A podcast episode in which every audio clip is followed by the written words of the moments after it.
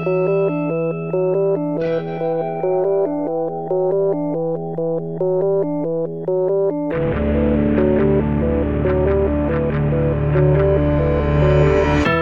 e bentornati su Easy Apple, puntata numero 251 del podcast che ogni settimana, venerdì alle 17, Fede ti ho fregato, eh, parla di Apple. Ogni la settimana. Ogni la settimana. Viene qui sulle frequenze dell'internet e vi parla di Apple, di iPhone, di iPad, di Mac, di tutto quanto. Io sono Luca Zorzi. E io Federico Travaini. E come ogni settimana abbiamo anche fallito miseramente nel tentativo di creare un'introduzione decente. Però andiamo avanti perché non mi sembra il caso di sottolinearlo tutte le volte. Per rompere il ghiaccio, introduzione decente, ti è mai capitato di dover parlare durante un colloquio di lavoro di Easy Apple? Uh, sì, credo di averlo e... citato in tutti i colloqui di lavoro che ho fatto. E come te la sei, cioè nel senso, qual, qual è la faccia e, o meglio il commento di chi ti sta davanti? O c'è stato qualche cosa di particolare? A quando gli dici faccio un podcast? Ma podcast in che senso? Questa di solito è la prima reazione. Mm. Eh, poi e, gli spiego... e, come, e, come, spieghi cos'è un podcast? Cosa, cosa dici? Dico che è come un programma radiofonico, un talk show eh, registrato e messo a disposizione su internet in modo che ciascuno possa scaricarlo e ascoltarlo quando, dove, come meglio crede. E, e riescono a entrarci nel, nel, nell'idea, insomma.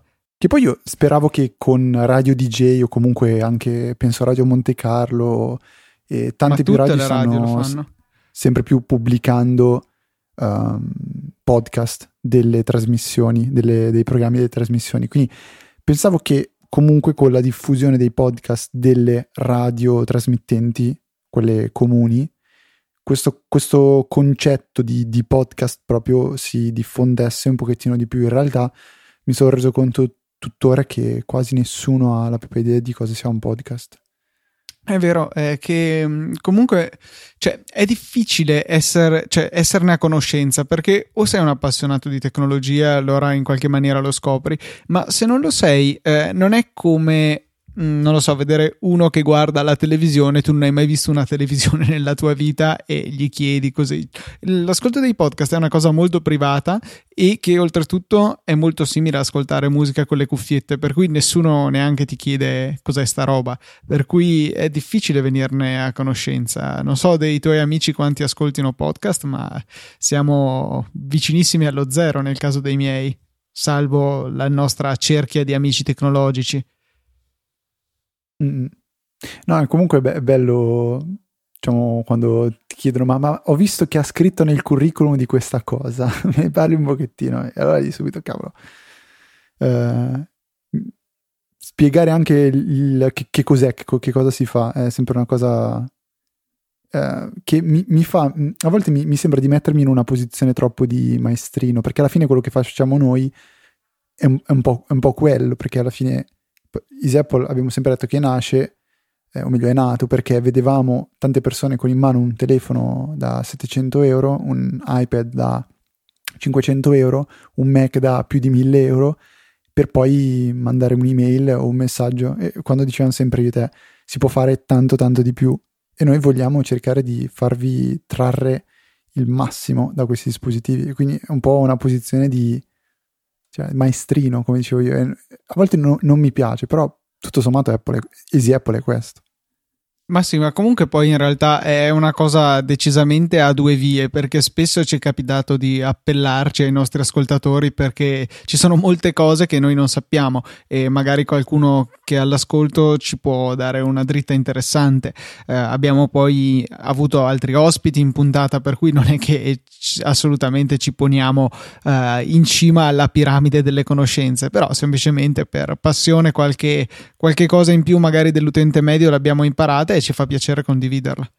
Verissimo, verissimo. Questo, questo, è più che vero, anzi spesso siamo noi a imparare dagli ascoltatori o da, dagli ospiti. Quindi, uh, comunque, ok, abbiamo fatto un'introduzione un po' diversa dal solito, così un po' catafratta. Sai chi dice catafratto? Certo, eh, di pre. Ok, bravo. Che credo che sia il tuo maestro di vita o qualcosa del genere. Maestro di vita no, però diciamo che... Eh, per alcuni aspetti della vita eh, lo stile. No, l- l'ho continuato a seguire anche dopo che ha preso una direzione abbastanza alternativa e, e penso unica e ultimamente penso, non, non, so se c'è bisogno della cintura, però ultimamente è passato praticamente al mondo del porno, cioè lui è diventato un porno attore e, e di pre per lei. Vabbè, comunque possiamo parlare di Easy Apple adesso, di eh, un paio di follow up che, che diciamo ci sono stati segnalati nel, nel corso della settimana. Il primo è quello di Cristiano in relazione a un argomento che in realtà abbiamo trattato qualche tempo fa, ma non avevamo ancora avuto modo di riprendere in mano la sua mail. Eh, era quando tu, Fede, avevi esposto la tua esperienza, il tuo esperimento di provare a utilizzare Chrome al posto di Safari sia su OS X che su iOS. E lui giustamente ci fa notare una mancanza che Chrome, almeno di default, ha, e cioè la funzione reader che è tanto comoda su Safari, cioè per ripulire pulire eh, le pagine da elementi di layout di disturbo, leggi pubblicità oppure tante altre cose, comunque impaginare il testo per favorire una lettura comoda. Eh, e ancora di più la possibilità, una volta richiamata questa visualizzazione pulita, di poter inviare il solo testo dell'articolo così ben sistemato eh, tramite email. Con Chrome sono necessarie delle estensioni di terze parti e qui torniamo al nostro rivolgerci agli ascoltatori. Se conoscete qualche estensione per Chrome che si distingua nell'essere particolarmente efficace nel um, nel ripulire la pagina e magari anche a riuscire a inviarla tramite email purificata di tutti gli elementi di disturbo. Tra l'altro mi, mi, viene un flash adesso perché è una domanda che avevo letto ma non avevo una risposta. Readability se esiste ancora, penso di sì. Sì, esiste. Uh, e c'è ancora l'estensione perché c'era per, per Safari. Uh, esatto, quindi ecco, forse una risposta è questa, però ancora da testare. Readability è un'estensione, la trovate. Uh, vediamo se posso farvela trovare anche in nota della puntata. Penso sì, sì, sì, si può. Sì. Il link c'è. Comunque è un'estensione per Chrome, Safari e Firefox, penso che permette sia di inviare l'articolo al read later, che è proprio readability stesso, um, oppure di leggere direttamente l'articolo. Non so se a livello di condivisione ci siano delle funzionalità. Sì, c'è. Sì, uh, condivisione tramite email, Facebook e Twitter. Um, non so se viene inviato l'articolo o se viene inviato un link. Penso l'articolo, sinceramente, però Sto installandola in questo istante, quindi... Io l'ho già installata, sono avanti a te, sto...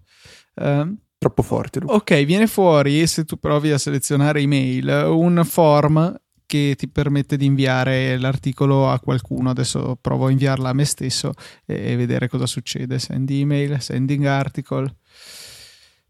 Devo solo capire come condividerla. Tramite Gmail posso condividerla. Uh, no, ma... come faccio? Ti manda un eh, una mail che poi alla fine ha, contiene un breve estratto dell'articolo con poi un link per legge- leggere il resto e alla fine rimanda al sito originale, per cui niente da fare. Eh, oddio, volendosi male, si può fare stampa della pagina di readability oh. e allegare il PDF, però mi, mi, sembra che cominci a rasentare la follia come sistema. Però si può Oppure fare. potete premere due volte eh, function sul Mac e dettare tutto l'articolo a Siri. Giusto, poi inviarlo giusto. questo mi sembra effettivamente la soluzione più strategica. Beh.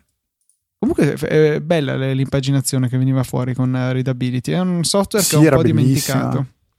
Era bellissima come applicazione. Tra l'altro era quella in- implementata su Reader.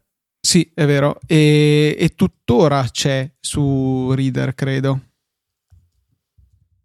Non lo so, perché so che era successo un bel caos relativo no, so, anzi sono che... sicuro che c'è. Non so se è Readability servi- cioè il fornitore del servizio di quel genere però la funzionalità c'è in Reader e la, la uso abbastanza regolarmente.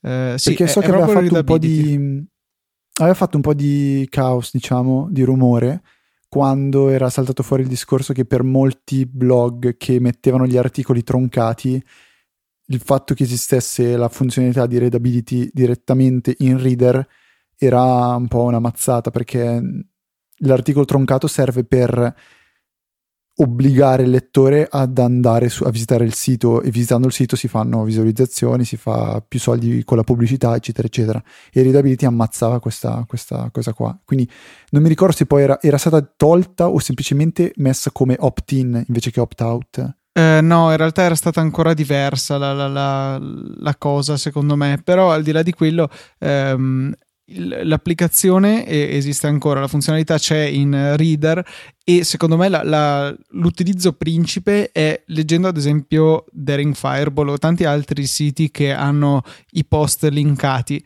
Eh, mi viene molto comodo fare eh, attivare readability perché per come è strutturato il feed di quei siti linkano direttamente alla destinazione del, del sito insomma citato di modo che quando si va a fare readability viene mostrata l- nella modalità lettura dell'articolo proprio l'articolo linkato e non il commento commento dell'autore del, del Gruber di turno, insomma.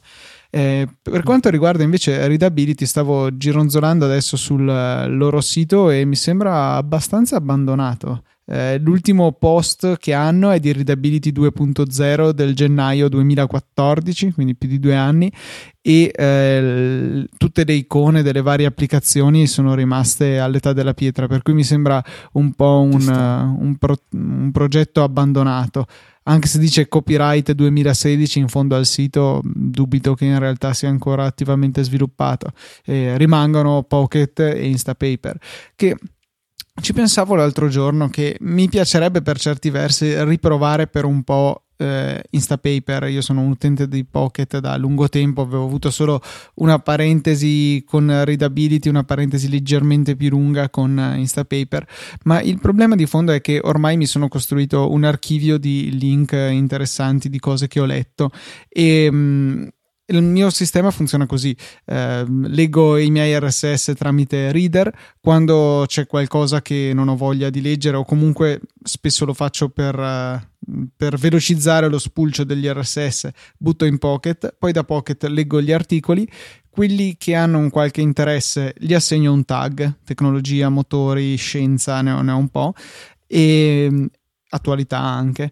E poi archivio la, l'articolo, di modo che poi posso andare nei rispettivi tag e vedere gli articoli che ho ritenuto così interessanti da assegnargli un tag eh, nelle diverse categorie. E poi c'è la stellina che è proprio per le cose allucinantemente belle che voglio conservare in maniera separata. Per cui ho costruito negli anni tutto questo archivio su Pocket che mi viene molto difficile lasciare lì o abbandonare anche solo temporaneamente per passare a un'altra applicazione e non mi sembra che valga la pena di tirare in ballo This Then That o chissà che altre cose per eh, continuare a tenere aggiornato anche Pocket mentre provo un'altra applicazione. Eh, io sono molto legato a questi storici, anche ehm, tutte le, le, volte che io metto dell'impegno in un'applicazione più o meno mi assicura che da quell'applicazione non mi schioderò. Ormai ehm, ho fatto un mio grande passaggio musicale passando dalla mia libreria di iTunes a Spotify, ho faticosamente ricostruito molte playlist, eh, ne ho create tante di nuove e non riesco a immaginare di poter passare a un altro servizio di streaming musicale perché c'è troppo lavoro dietro. Io spesso eh, quando apro Spotify vado nei brani che ho aggiunto alla mia raccolta e faccio riproduzione riproduzione casuale tra quelli. O qualche volta invece ascolto le, le classifiche o altre playlist curate da altri ma spessissimo eh, parto dai miei brani personalmente selezionati per cui mi viene difficile eh, cambiare servizio. Dovrei ricominciare da zero questa opera che porta via parecchio tempo. Sì dai concordo in questo cioè non eh, rendiamo l'automazione fine a se stessa Luca. E poi quello che dice è verissimo infatti probabilmente io quando ho fatto dei passaggi da una parte all'altra mi ero anche portato dietro tutto, tutto l'archivio. Tipo fatto una volta, dopo sono impazzito. Però mi sa più con eh, tipo Feedly, Feedwrangler. Ma quelli è molto più facile in realtà perché ah, io tendo a non mettere particolarmente le stelline su, su quei servizi. Per cui a me basta semplicemente avere la roba nuova. Poi la roba nuova interessante finisce in Pocket e lì c'è la gestione che ho detto. Per cui passare da uno all'altro trattasi solo di esportare e importare il file OPML, per cui eh, quella è veramente è facile una senza stelline. Eh, sì, esatto, eh, non stellinando là dentro o stellinando in maniera molto minima eh, non è un problema per me. Mm-hmm. Ok, secondo follow up, Luca, invece ehm, un follow up che non è un follow up, perché è stato segnato come follow up, ma a metà sì, metà no. senso che la scorsa puntata abbiamo parlato della nuova promozione di Team, la Team Prime, che per eh, un fegato al mese vi permette di avere um, due biglietti al cinema al posto di uno, al prezzo di uno. No, scherzo, è una promozione di cui abbiamo parlato settimana scorsa che si sta attivando in questo No, no, no, scusa, scusa Fede, ne abbiamo parlato la settimana scorsa. Scusa, chiedo scusa. Cioè, puoi mettere il, il tipo la, la, nella soundboard mettere il suono di frustata che quando sbagli tu metti fai dovrei no. avere la voglia di, okay. di, farlo comunque abbiamo parlato di, di team eh, di queste scorrettezze che di, di, tanto in tanto saltano fuori. In questo caso è l'attivazione di Team Prime che è una promozione diciamo che secondo me dovrebbe essere quasi scontata per eh, il periodo in cui ci troviamo. Cioè siamo nel 2016 pagare per il 4G boh, a me un po' scoppia la testa, ma vabbè, non si paga solo per il 4G, ma per altro. Comunque ci è stata mandata una mail da Filippo, da Filippo eh, che ci parla, ci, diciamo, ci segnala una multa di Agicom record che è stata inflitta a, a, Team per delle pratiche scorrette nel 2015, che sono sempre le solite cose, cioè cambiare il pa- piano tariffario di alcuni clienti senza il consenso quindi il gioco delle tre carte c'è, non c'è, c'è, non c'è, c'è, non c'è, boh, paghi di più, paghi di meno, ti do di più, ti do di meno. Sono stati inflitti, eh, cioè, o meglio, è stata condannata a pagare una multa di 2 milioni di euro, che è la più alta mai inflitta da Agicom. In realtà riguardava la parte fissa, fissa dell'offerta sì, sì, di sì, team, però insomma eh, comunque fa piacere che comportamenti scorretti, indipendentemente da quale settore del mercato eh, riguardino, vengano puniti. Eh, alla fine è questo che servono questi organismi di tutela dei consumatori. Un altro breve follow up che potremmo fare riguardo, a, invece non c'è in scaletta Fede, ma porta pazienza, riguardo al caso dell'FBI e dell'iPhone di San Bernardino. Eh, c'è stato un piccolo passo avanti in un caso non correlato, cioè eh, a New York un giudice ha, ha, praticamente dato ragione ad Apple in un caso simile, eh, che non dovrà quindi sbloccare il telefono e, e quindi insomma sembra più probabile che eh, la, la, decisione finale anche per il caso in California eh, passi dal, dalla parte di Apple, quindi non dover eh, bloccare no, o meglio, al contrario, sbloccare il telefono, quindi non dover creare questo FBI OS che mi piace un sacco come nome. Comunque, riguardo questa questione, secondo me ci, si potrebbe fare un esperimento sociale molto interessante che in realtà hanno già fatto in molti su, su YouTube. Se non sbaglio l'ha fatto The Verge. Io l'ho fatto con un paio di persone, cioè se qualcuno che conoscete è a conoscenza della questione, provate a fargli la, diciamo, raccontargli la storia quindi i fatti, come vengono raccontati dai, dai, dai telegiornali e dalle uh, testate giornalistiche, e poi spiegategli in realtà com'è la storia, perché a me è capitato di parlare, ero a pranzo, con un'amica di mamma che dice, eh, ma guardate Apple, hai sentito? Non vuole, sbloc- non vuole dare la possibilità all'FBI di vedere cosa c'era dentro il telefono di un terrorista. È una cosa assurda, li faccio... Ma guarda che in realtà la, la questione non è questa. L'FBI sta chiedendo a Apple di sviluppare un sistema operativo che dia la possibilità a FBI e quindi potenzialmente a tante altre autorità, tante altre persone di entrare nel tuo te- anche nel tuo telefono per andare a vedere cosa c'è dentro. Ah no, questo no, allora no, così no, non è giusto. No, no, questa cosa è sbagliata. È sempre e secondo me c'è un grosso errore di, di comunicazione. Dipende esatto come presenti le cose, no? La stessa notizia, a seconda della maniera in cui viene eh, presentata alla gente, ha, ha, un aspetto totalmente diverso e plasma l'opinione del pubblico in maniera abbastanza radicale. Sì, infatti è una, cosa che va, cap- va, capita ed è stata, secondo me, trasmessa ovviamente uh, nel modo che si voleva. Quindi è, gir- è, stato, è stata un po' girata la frittata e è stata raccontata per tirare un po' al proprio mulino. Però vabbè. Um, ci sono un paio di rumori invece che sono saltati fuori in, in settimana, Luca, tipo Siri su S10. Sì, su OS X 10.12 nome in codice Fuji, forse proprio Mark Gurman ha riportato che una delle funzioni che dovrebbero caratterizzare questo aggiornamento di OS X è l'integrazione con Siri, quindi con un assistente vocale che possiamo richiamare eh, dal, dal, computer anche per utilizzarlo probabilmente in maniera simile a quanto abbiamo fatto fin dal 2011, sì, con, eh, con l'iPhone.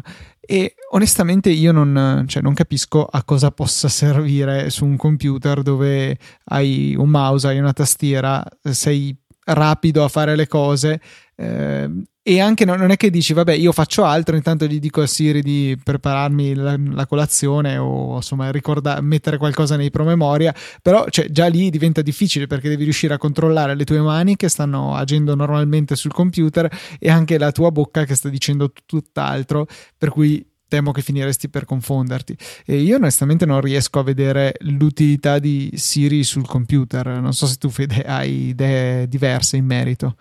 Secondo me bisogna capire che che cosa è Siri, perché se Siri è un assistente, allora un assistente può comunque far comodo, ehm, più o meno, diciamo.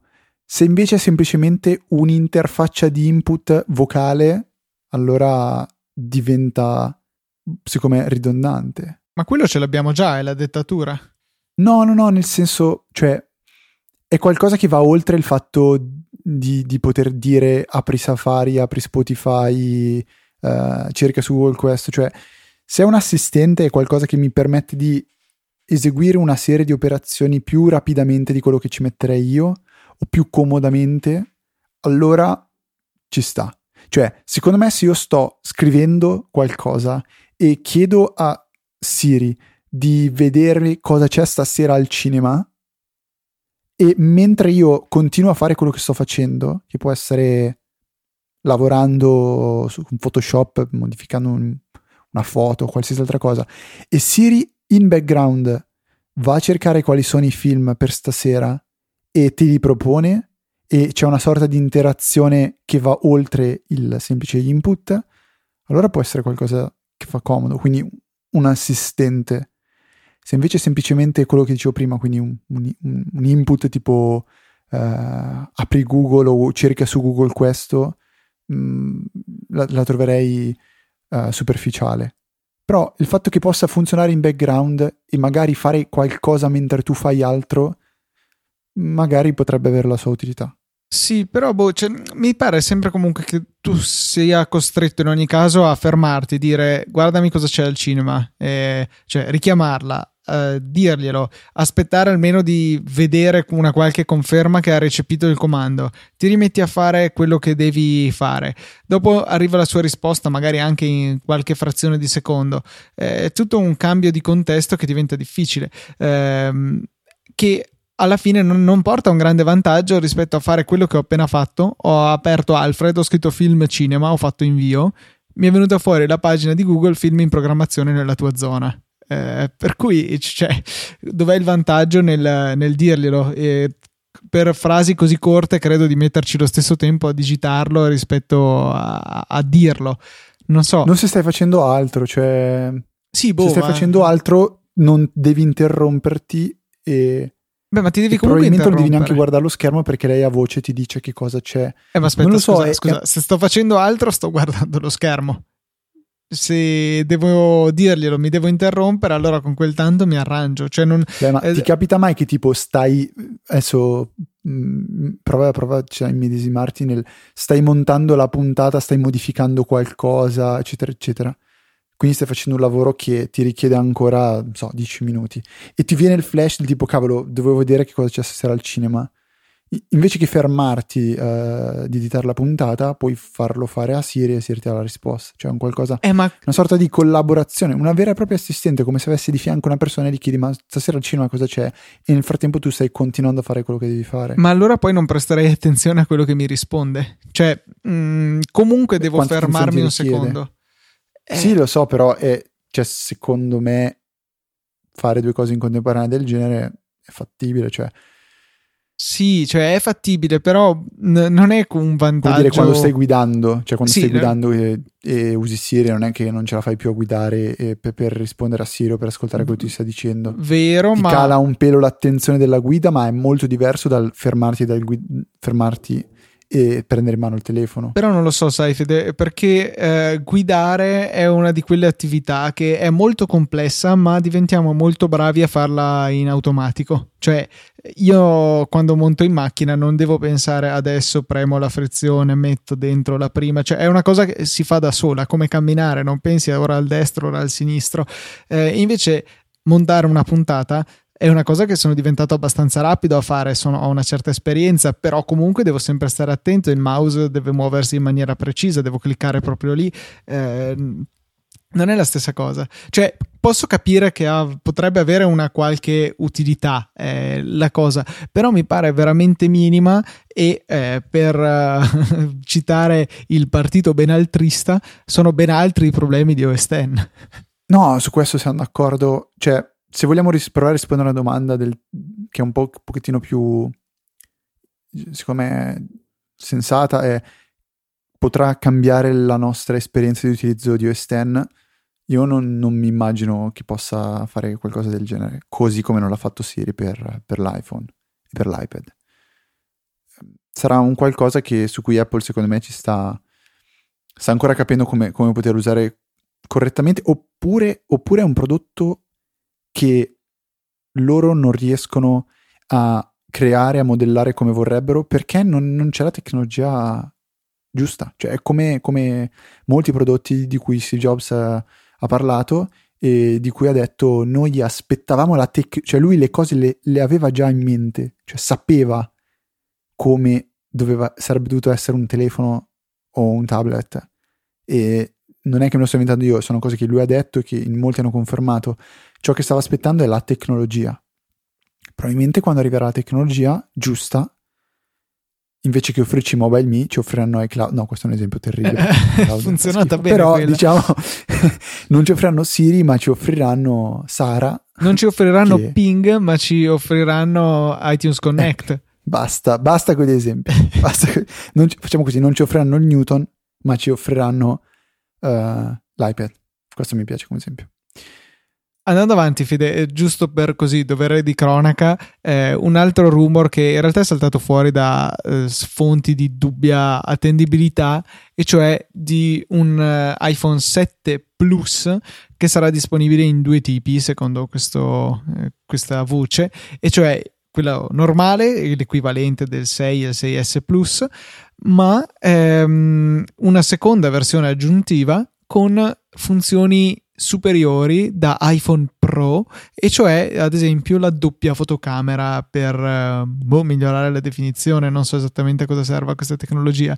Eh, a, a me sembra veramente improbabile che vadano ulteriormente a complicare la linea di iPhone.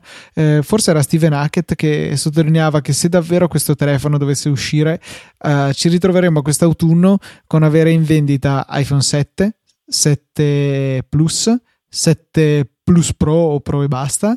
Eh, iPhone SE che dovrebbe essere quello da 4 pollici con l'interiora del eh, 6S ovviamente il 6S il 6S Plus cioè diventa un disastro troppo incasinato per eh, poi non segmentare particolarmente bene la, ma- la gamma perché onestamente non vedo eh, benissimo quale, cioè quanto possa valere la pena di spendere magari altri 100 euro rispetto al plus per il Pro che aggiunge solo una fotocamera ulteriormente raffinata. Non, non voglio aggiungere altro perché è una cosa che spero, spero non, sia, non sia vera, sinceramente. Mm. Non, non- voglio aggiungere veramente niente. Invece, interessante la, la scoperta che ho fatto per sbaglio la settimana scorsa e che ho visto ti è piaciuta, l'hai favvata su Twitter, gli hai messo il cuoricino, quindi gli hai messo il like. Esatto. Eh, è che Instagram ha deciso di eh, supportare la, fun- la, stessa funzionalità che offre agli utenti di iPhone 6S e 6S Plus con il Force Touch anche ai poveri barboni come me che non hanno un telefono di ultima generazione ma hanno un misero iPhone 6.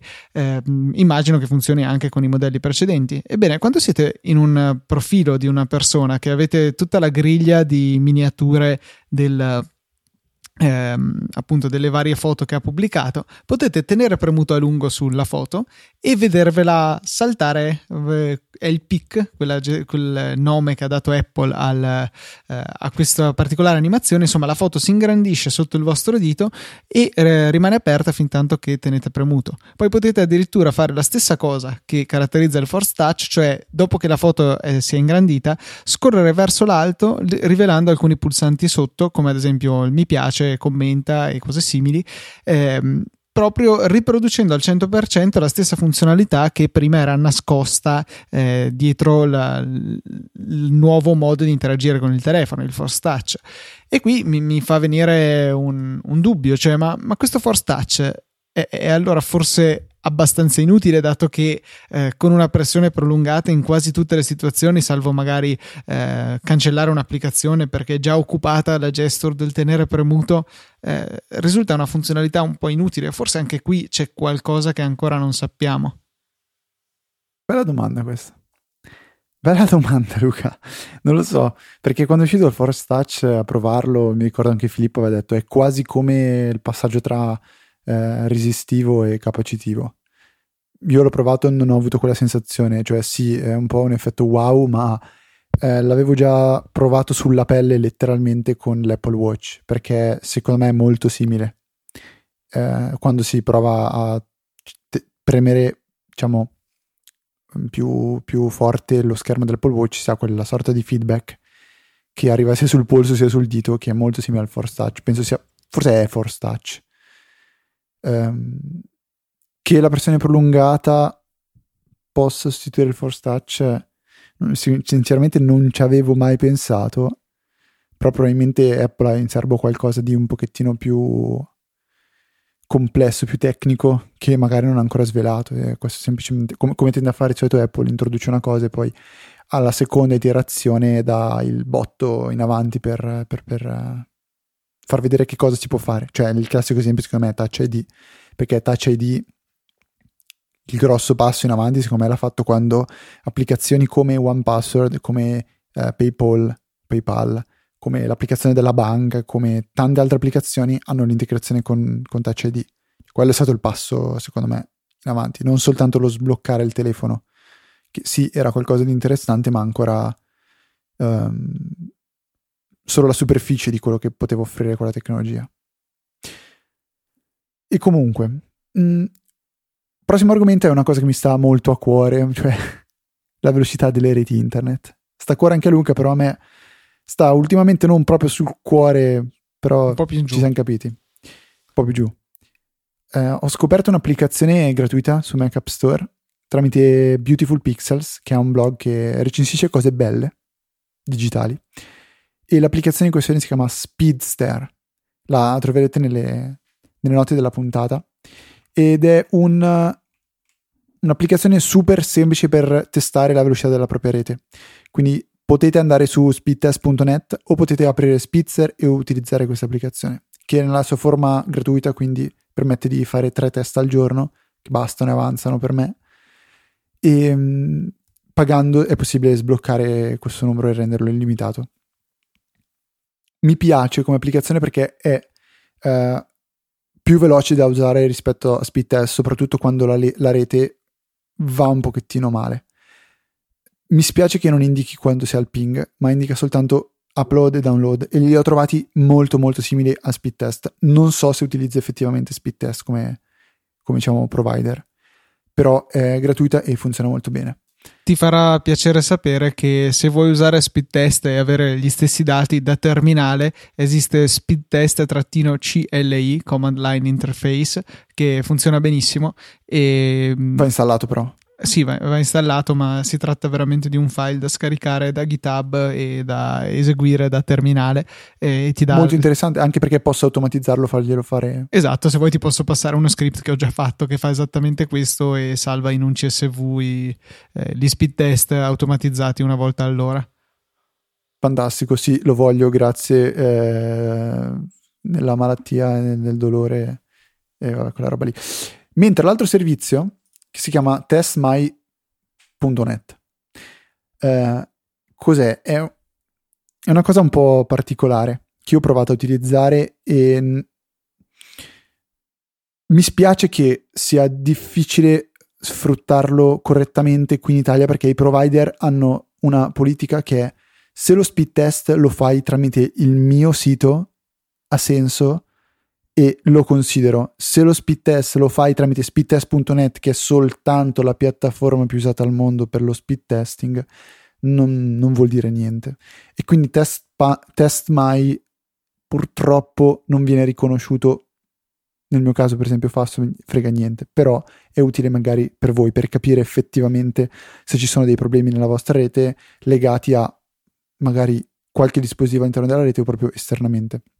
Comunque, venendo al dunque, TestMy permette di effettuare dei test periodici e successivamente avere un incrocio di questi dati e quindi eh, vengono presentati il, le problematiche, le possibili soluzioni e comunque qual è l'effettiva condizione della propria rete. È possibile personalizzarlo completamente, nel senso che si possono scegliere il numero di test, se fare solo download, solo upload, combinarli, ogni quanto fare il test L'unica pecca è che bisogna tenere la pagina del browser aperta, quindi è necessario che il computer resti acceso per tutta la durata del test. Potete farlo durante la notte, potete farlo durante il giorno, potete farlo di, se non sbaglio, praticamente due giorni. E è un servizio che io ho provato a utilizzare un pochettino e mi sembrava giusto condividerlo con voi, visto che comunque la situazione in Italia delle connessioni non è proprio delle più felici e quindi Uh, è uno strumento che potrebbe tornare utile anche a voi. Testmy.net, ma trovate tanto tutto nelle note della puntata, a meno che mi dimentichi. a meno che non ti dimentichi, è bellissimo come disclaimer. Ah, beh, almeno sono, sono onesto.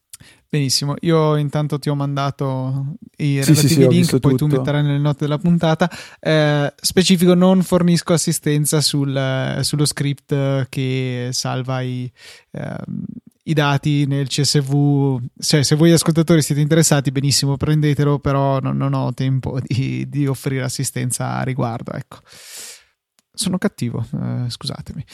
No, sei una persona giusta. Invece ho trovato un sito interessante questa settimana che si chiama macstories.net dove uno scrittore che si chiama Federico Viticci con l'H Macstories eh, sì sì Mac Stories, anche l'H in mezzo okay. a Stories, non importa dove lo mettete, tanto la, il proprietario ha registrato tutti i domini.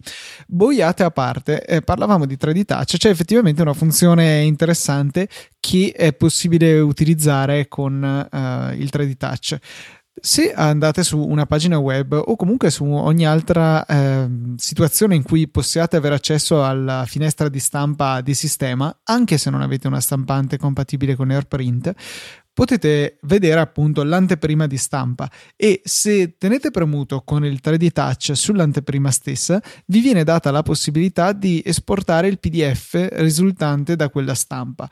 Molto molto carina come funzionalità e eh, facile da utilizzare se qualcuno vi dice come si fa, nel nostro caso Federico, perché cioè, è assolutamente impossibile scoprire come raggiungere questa funzione se nessuno ve lo dice, non è documentata credo da nessuna parte, per cui eh, grazie a Federico che ho scoperto questa cosa, ma non, non, ci sarei mai arrivato, per cui condivido con voi la scoperta e lasciamo nelle note della puntata il, il link all'articolo di Mac Stories che scende un pochettino di più nel dettaglio.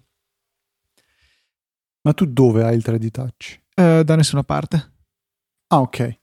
giusto così perché l'ho letto e mi sembrava una cosa interessante visto che immagino che tra i nostri ascoltatori ci sia più di qualcuno con un iPhone 6S e... no no ma perché hai detto non lo avrei mai scoperto senza Federico. Ah no no cioè, detto, sì, come... se avessi avuto un iPhone 6S mancava quella, quella specifica lì. Uh, ok um, altro prodo- un prodotto in, in, realtà che ho provato in settimana che um, è una, una, cosa che non pensavo avrei mai installato sul mio uh, avessi mai installato avessi mai voluto installare sul mio dispositivo ce l'ho fatta mettete i pollici no non li mettete.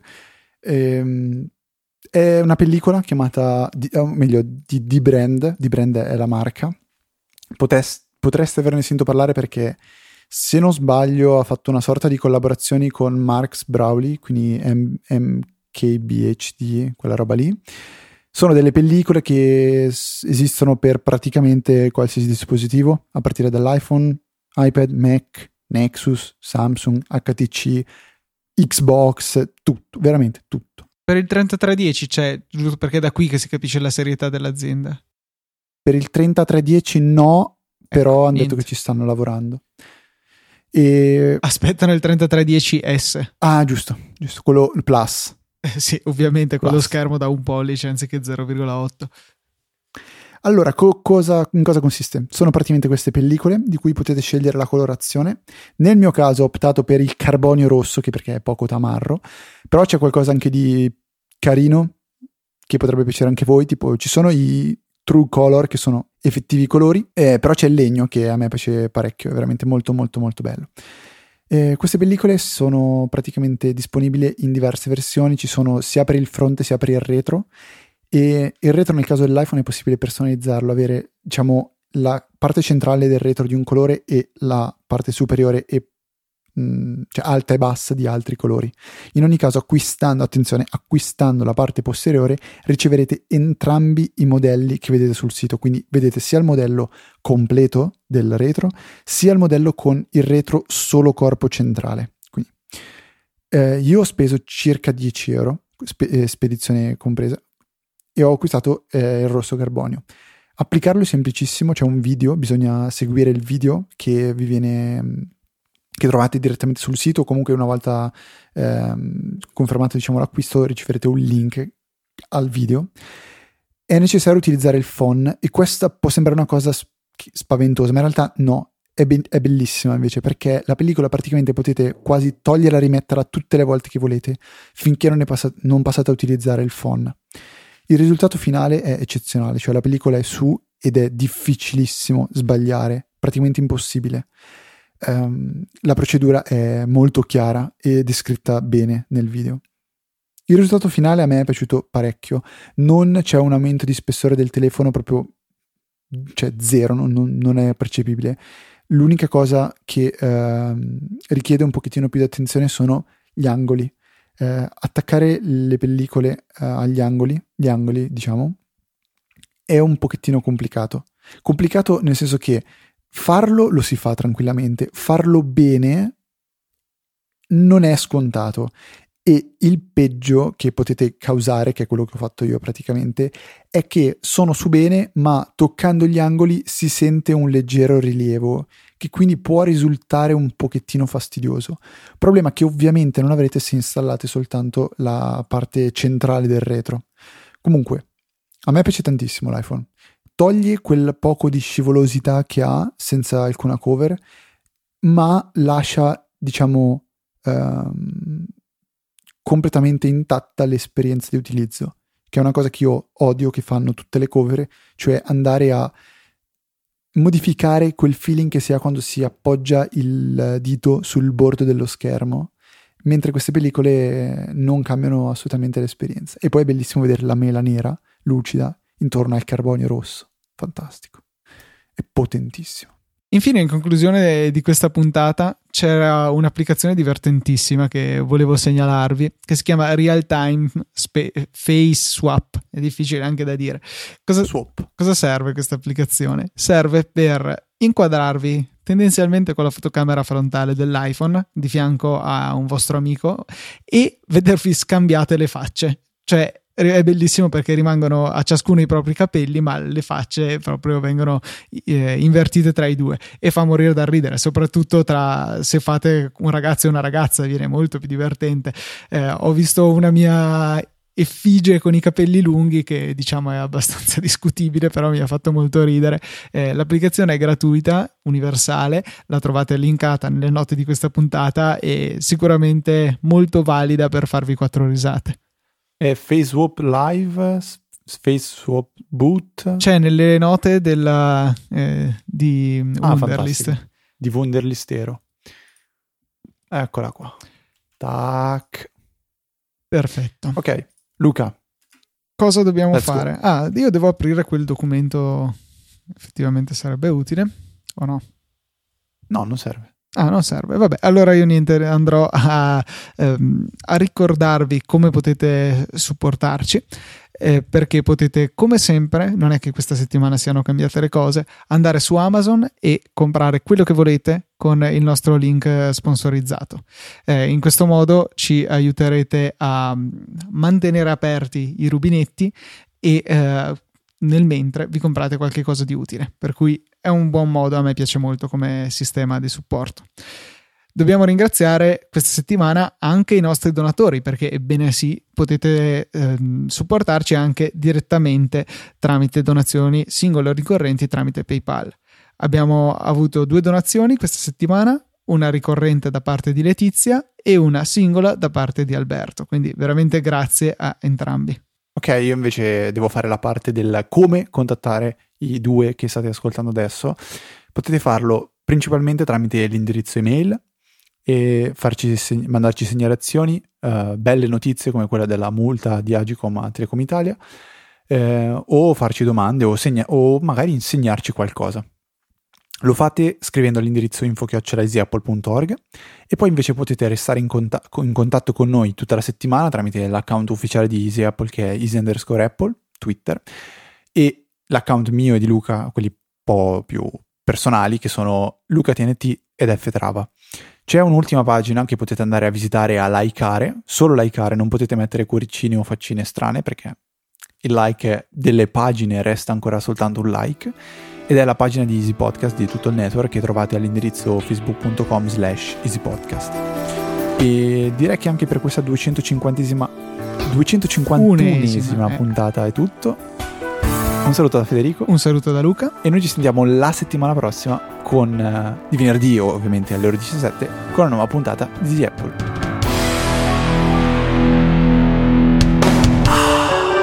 con la nuova puntata di Easy Apple. giusto